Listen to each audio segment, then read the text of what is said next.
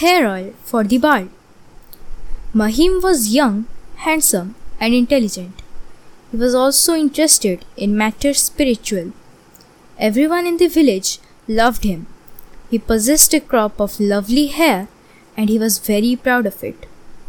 Once a sadhu camped in his village.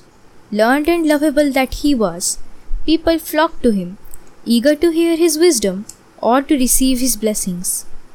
Mahim respected him very much, and the sadhu also took a liking for the young man. One day, the sadhu got ready to depart. Sadhuji, what is your destination? asked Mahim. My only destination is God. However, at the physical plane, the holy Himalayas, as you know, I have my ashram there and my disciples must be missing me. Say the sadhu. Will you let me accompany you? asked Mahim. Gladly, said the sadhu. He then confided to Mahim that the latter indeed had the making of a yogi. I never advise anyone to take to a spiritual life unless I am sure of his swadharma, the inner law of one's growth. So, as far as you are concerned, to follow the path spiritual is your swadharma, said the sadhu. Thank you, sir, but I will need at least a month to prepare myself for taking such a radical course in life. I am acting as the hero in an opera which is to be staged next week.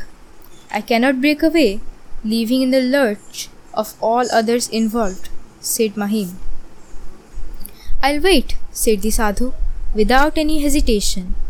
Your soul is much more important than my early departure. Mahim thanked him, and for the next few days remained engrossed in the rehearsal. At last, the drama was presented, and Mahim acted so well that the very next evening he received a letter from the landlord's beautiful daughter professing her love for him. Mahim was excited. He grew keen to marry her.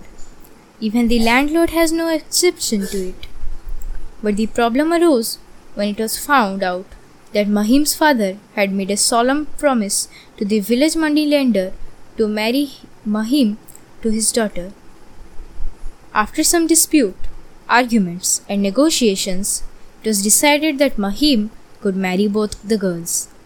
Baba, I think I am destined to lead the life of a householder for some time. But be sure I will be there with you at the later stage. Mahim told the sadhu. His head hung.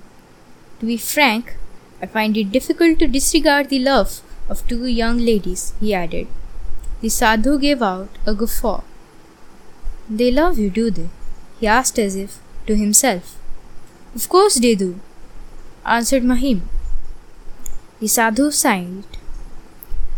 As you please, he said. But what good is hair oil for the bald? Bald, you say, sir? Mahim asked, rather shocked. His hand went to his head and he felt his luxuriant hair. The sadhu departed. Mahim was married to both the brides. Soon his life grew miserable, as both his wives frequently quarreled with each other and with him. Years passed. Mahim was a middle aged man. Between his two wives, the moneylender's daughter was older than the landlord's daughter. The elder wife's hair began graying along with Mahim's, but the younger wife's hair was raven black. Once Mahim fell ill.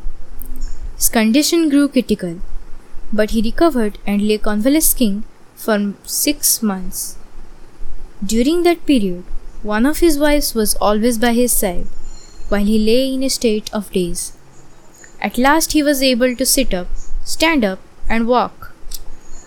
The day he took bath all by himself, he felt fresh and looked into the mirror to see his face after a long time. He almost fainted. He had grown totally bald. He wept bitterly and by and by found out that while attending to him, the younger wife would pluck all his grey hair so that he would look younger himself and the older wife would pluck all his black hair so that he would look younger than herself. None of them really loved him, they loved only themselves. Mahim understood the meaning of the sadhu's guffaw as well as that of his intriguing comment. It was too late for him to go on a spiritual quest, as his illness had stripped him from both his energy and strength. Moral of the story There is a perpetual tug of war between the spell Prakriti or nature casts on a man and his inner aspiration for transcending it. The ominous warning the story gives is even after one has heard one's psychic call, one can still be untracked. We cannot say that the sadhu had foreseen the physical baldness of our hero. He used it figuratively, indicating that there is a time for everything, and once a propitious moment passes, a great opportunity is lost.